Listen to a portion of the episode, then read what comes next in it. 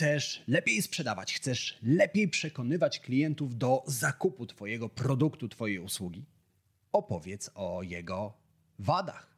Nie, nie zwariowałem. Na poparcie tej teorii mam całkiem sporo naukowych przykładów i kilka przykładów wziętych z życia. Ten pierwszy, o którym Ci opowiem, pomógł sprzedać niedziałający produkt za uwaga 40 milionów dolarów. Zaczynamy kolejny odcinek podcastu Marketing z głową. To jest podcast Marketing z głową. Źródło wiedzy dla przedsiębiorców, handlowców i marketerów, czyli dla osób, które chcą sprzedawać lepiej i chcą sprzedawać więcej. Zaprasza Łukasz Chodorowicz. Zanim zaczniemy, pamiętaj, że więcej informacji o tym, jak zrozumieć klienta, jak robić lepszy marketing i jak więcej sprzedawać, znajdziesz w moich newsletterach. Tak, są dwa. Jeden darmowy, drugi płatny. Linki do obu znajdziesz w opisie tego odcinka podcastu.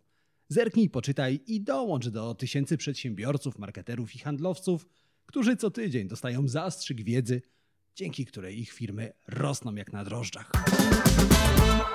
W 2006 roku Rufus Griscom wraz z partnerką wpadli na biznesowy pomysł.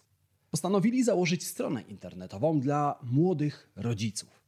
Strona nazywała się Bubble, a pomysł biznesowy był zaskakująco prosty. Przyciągnąć na stronę jak największy ruch, a następnie sprzedać go reklamodawcom. Jednak od samego początku coś szło nie tak.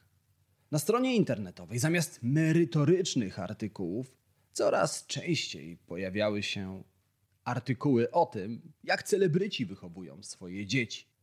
A więc Babel zamiast portalu w stylu Mama i ja bardziej przypominał portal plotkarski w stylu Pudelek. A ponieważ użytkownicy nie mogli na nim znaleźć merytorycznych treści, wartościowych porad na temat wychowywania dzieci, przestali stronę odwiedzać, a Babel powoli umierał.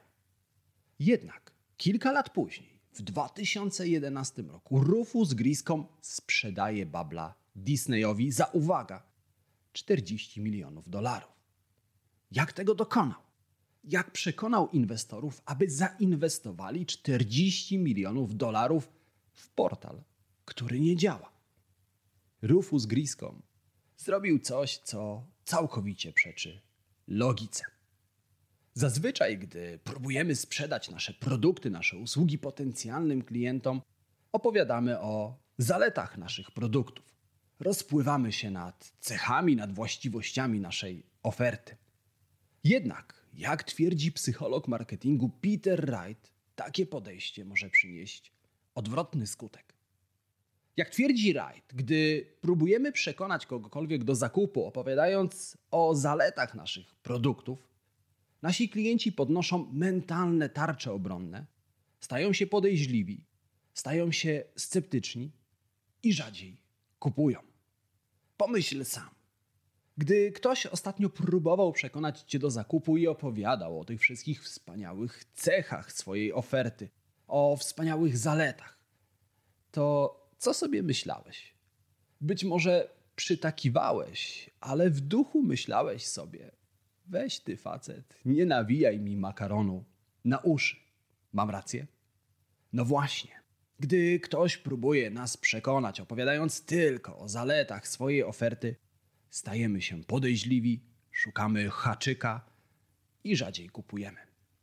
Dlatego Rufus Griscom, gdy prezentował Babla potencjalnym inwestorom, rozpoczął swoją prezentację od slajdu, który zatytułował Pięć powodów, dla których nie powinniście inwestować w Babla. Następnie opowiedział o wszystkich problemach, z którymi portal się borykał. O tym, że ruch na stronie jest niewielki, o tym, że 40% artykułów na stronie to artykuły plotkarskie. Powiedział również o tym, że strona jest przestarzała, trudno się nią zarządza i ciężko się po niej porusza. To, co tego dnia zrobił Rufus Griscom, to nie był strzał w kolano. Ten facet dosłownie strzelił sobie w głowę na oczach inwestorów. Jednak oczarowani brutalną szczerością inwestorzy opuścili mentalne tarcze obronne, przestali być podejrzliwi, przestali być sceptyczni i zdecydowali się zainwestować 40 milionów dolarów w portal. Rufus Griscom świadomie bądź też nieświadomie wykorzystał pewną cechę ludzkiej natury. Cechę, o której już w latach 60. wiedział psycholog Elliot Aronson. Aronson przeprowadził eksperyment, w którym poprosił, aby uczestnicy ocenili dwóch kandydatów, którzy starali się o pracę w pewnej firmie. Aronson puścił uczestnikom eksperymentu zapis z tychże rozmów. Te rozmowy na początku nie różniły się od siebie szczególnie. Kandydaci odpowiadali na nich na pytania zadawane przez rekruterów. Ale pod koniec jednej rozmowy jeden z kandydatów zrobił coś nieoczekiwanego. Wylał na siebie filiżankę gorącej kawy. Zadanie, które Aronson postawił przed uczestnikami eksperymentu, było proste. Mieli ocenić, jak dobrze podczas rozmowy wypadli kandydaci. Jak sądzisz, który z kandydatów wypadł podczas rozmowy lepiej? Ten, który po prostu odpowiedział na pytania rekruterów, czy ten, który dodatkowo na końcu wylał na siebie gorącą kawę? Pewnie pomyślisz, że ślamazarny kandydat nie zrobił zbyt dobrego wrażenia ani na potencjalnym pracodawcy, ani na uczestnikach eksperymentu. Jednak tym razem cię zaskoczę, bo okazało się, że osoba, która wylała na siebie kawę, wydała się uczestnikom eksperymentu bardziej sympatyczna, bardziej przyjazna i uwaga, bardziej kompetentna. Jak to możliwe, pomyślisz? Jak to możliwe, że ktoś, kto popełnia takie fop-up, ktoś, kto wylewa na siebie kawę, wydaje się nam bardziej odpowiednim kandydatem na stanowisko, wydaje nam się lepszym kandydatem. Ta cecha ludzkiej natury, o której wspomniałem wcześniej, sprawia, że darzymy większą sympatią, czasami większym szacunkiem osoby, które nie są idealne. I to samo, jak pokazuje przykład Griscoma, tyczy się produktów. Kintsugi to japońska sztuka naprawy porcelany. Polega na tym, że rozbitą wazę, misę czy filiżankę skleja się, a miejsca pęknięć maluje się piękną, złotą farbą. W ten sposób uwypukla się wady, które paradoksalnie stają się zaletami. Bo tak sklejona porcelana, pomalowana dodatkowo na złoto, często wygląda lepiej niż wcześniej. Trochę tak jak w historii Griscoma i tak jak w przypadku eksperymentu Aronsona. Wady paradoksalnie stają się zaletami. No dobrze, ale pomyślisz sobie, eksperyment eksperymentem, przykład wielomilionowej transakcji przykładem wielomilionowej transakcji, ale czy to ma zastosowanie również dla Twoich produktów? Dla produktów tak powszechnych jak na przykład ciastka? Okazuje się, że tak. Adam Ferris, psycholog badający zachowania konsumentów, przeprowadził eksperyment, w którym poprosił ludzi, aby wybrali ciastko, które za moment zjedzą. Do wyboru dał uczestnikom dwa ciastka. Jedno było idealne, okrągłe, wspaniale wypieczone. Drugie nie było już takie idealne. Miało nieregularne kształty i było nierówno wypieczone. Okazało się, że większość uczestników tego eksperymentu bez zastanowienia wybrało ciastko nieidealne. Bo produkty, które mają pewne wady, wydają nam się bardziej ludzkie, wydają nam się bardziej uczciwe, wydają nam się bardziej wiarygodne i szczere. Dlatego, gdy mamy do wyboru produkt idealny i taki, który nie jest do końca idealny, który ma pewne wady, chętniej wybieramy ten produkt z wadami.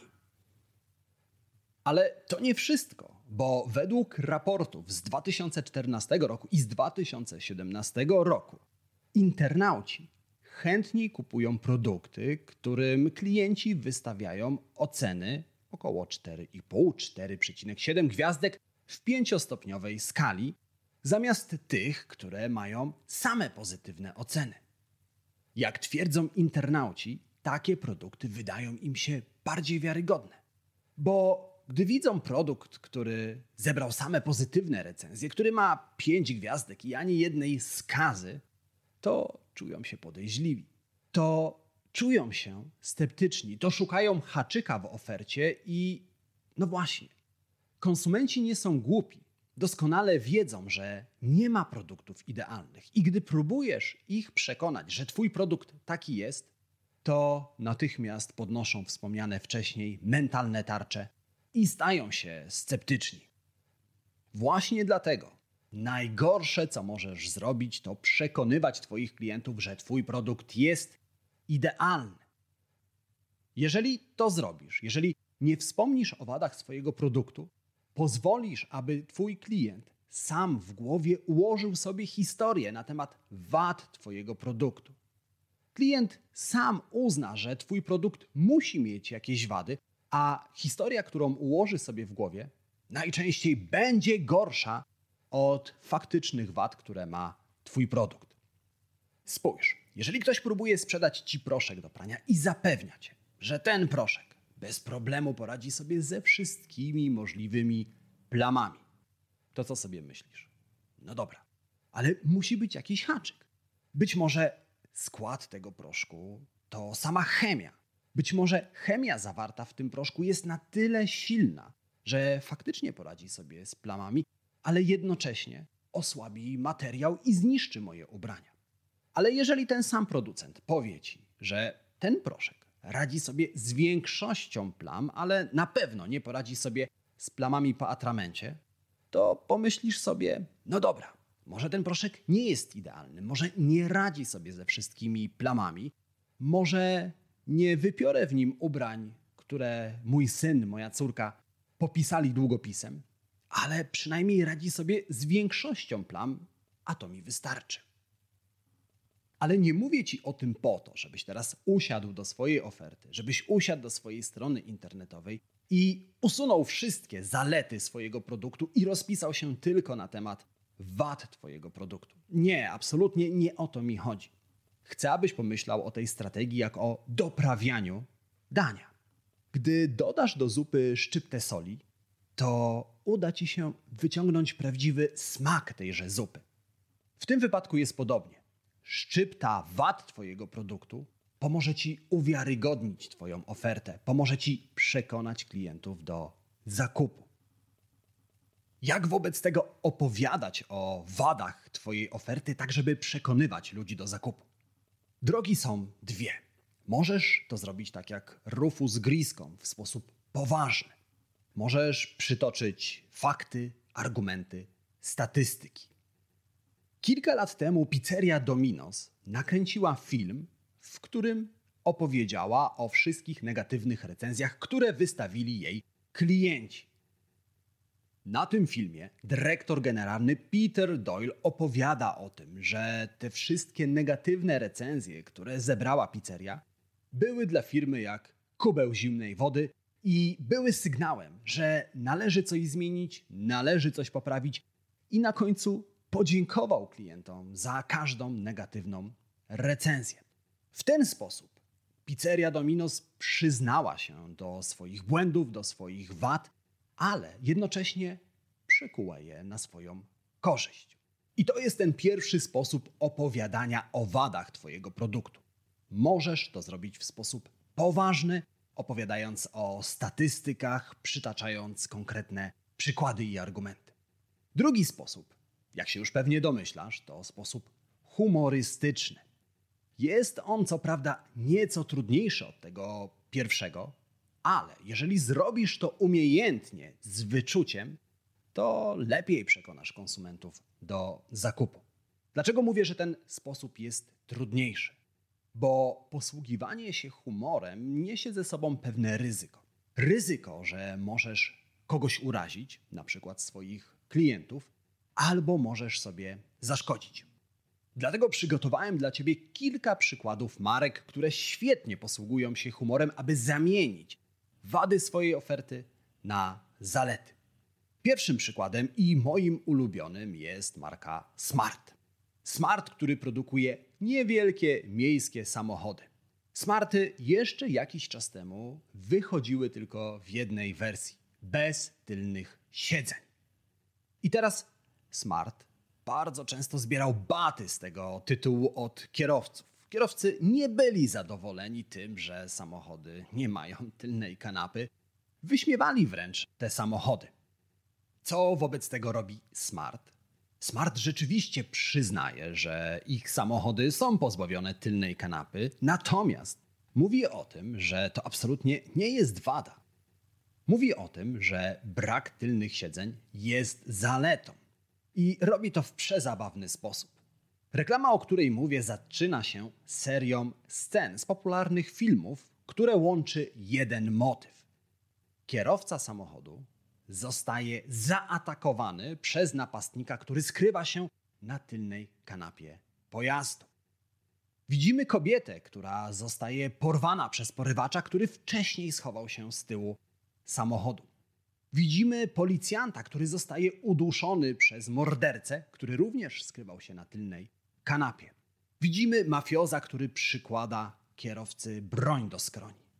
I po kilku sekundach staje się jasne, że samochody z tylną kanapą do najbezpieczniejszych nie należą. Zaraz po tych niepokojących scenach pojawia się smart i bardzo wymowny nagłówek. Smart. Brak tylnych siedzeń. I dla widza od razu staje się jasne, że to, co jeszcze kilka sekund temu było wadą, w rzeczywistości jest zaletą smarta. Innym razem amerykańska wypożyczalnia samochodów Avis, która przez wiele lat nie mogła zdobyć pozycji lidera na rynku i przez cały czas była druga, tuż za wypożyczalnią, która nazywała się Hertz, ułożyła kapitalny nagłówek, aby przekuć bądź co bądź wadę bycia drugim na swoją zaletę. Avis powiedziało: OK, jesteśmy drudzy, ale właśnie dlatego musimy starać się bardziej niż Hertz. W ten sposób Avis podbiło serca klientów i udowodniło im, że bycie drugim wcale nie oznacza bycie gorszym, a wręcz oznacza bycie lepszym. Oznacza, że marka musi się bardziej starać, aby klientów zdobyć. Podobnie o swoich mankamentach opowiada Listerin, producent płynu do opłukania ust, któremu konsumenci przez długie lata zarzucali paskudny smak. Listerin powiedział: OK, rzeczywiście nasz płyn smakuje okropnie, ale czy kiedykolwiek widzieliście skuteczne lekarstwo, które smakuje dobrze? Listerin jest lekarstwem, jest skutecznym lekarstwem, wobec czego musi smakować paskudnie. I znowu, tym razem coś, co było wadą, coś, co było mankamentem, staje się zaletą produktu. Mam nadzieję, że w tym odcinku podcastu udało mi się przekonać Ciebie do tego, aby dodać szczyptę wady do swojej oferty, do opisu swojego produktu. Bo dzięki temu opuścisz mentalne tarcze swoich klientów, sprawisz, że klienci przestaną być podejrzliwi, przestaną być sceptyczni i chętniej kupią Twoje produkty. I to oznacza, że właśnie dolecieliśmy do końca dzisiejszego odcinka podcastu Marketing z głową. A więc przyszedł czas na trzy najważniejsze rzeczy, które warto zapamiętać. Ale oczywiście zdradzę Ci je zaraz po dwóch krótkich prośbach. Ta pierwsza jest taka. Jeżeli znasz kogoś, komu wiedza z tego konkretnego odcinka podcastu również może się przydać, udostępnij tej osobie link do tego odcinka. Możesz to zrobić na Messengerze, możesz to zrobić w mailu, możesz wysłać ten link WhatsAppem. Jakikolwiek sposób będzie kapitalny. A jeżeli tak się składa, że w tym momencie słuchasz mnie w Apple Podcast albo w Spotify, wystaw recenzję pod podcastem Marketing z głową. Obie te rzeczy zajmą Ci dosłownie kilka sekund, a dzięki nim wiedza z tego podcastu dotrze do osób, które jej potrzebują. A teraz czas na trzy najważniejsze rzeczy, które radzę Ci wynotować. Po pierwsze, pamiętaj o tym, że opowiadanie o wadach Twojego produktu pomoże Ci przekonać konsumentów do zakupu. Po drugie, pamiętaj o tym, że konsumenci doskonale wiedzą, że nie ma produktów idealnych i że gdy opowiadasz tylko o zaletach swojej oferty, konsumenci stają się podejrzliwi i stają się sceptyczni. I po trzecie, pamiętaj o dwóch sposobach opowiadania o wadach. Możesz opowiedzieć o nich w sposób poważny, ale możesz opowiedzieć o nich również w sposób śmieszny, humorystyczny. Wybierz swój sposób, zastanów się, jak ty możesz przedstawić wady swojego produktu. I to jest zadanie dla ciebie na ten tydzień. Pamiętaj również o tym, że my oczywiście słyszymy się w kolejnym odcinku podcastu Marketing z głową. A tymczasem życzę Ci wszystkiego dobrego, udanego tygodnia, udanego dnia. Do usłyszenia, do zobaczenia. Cześć!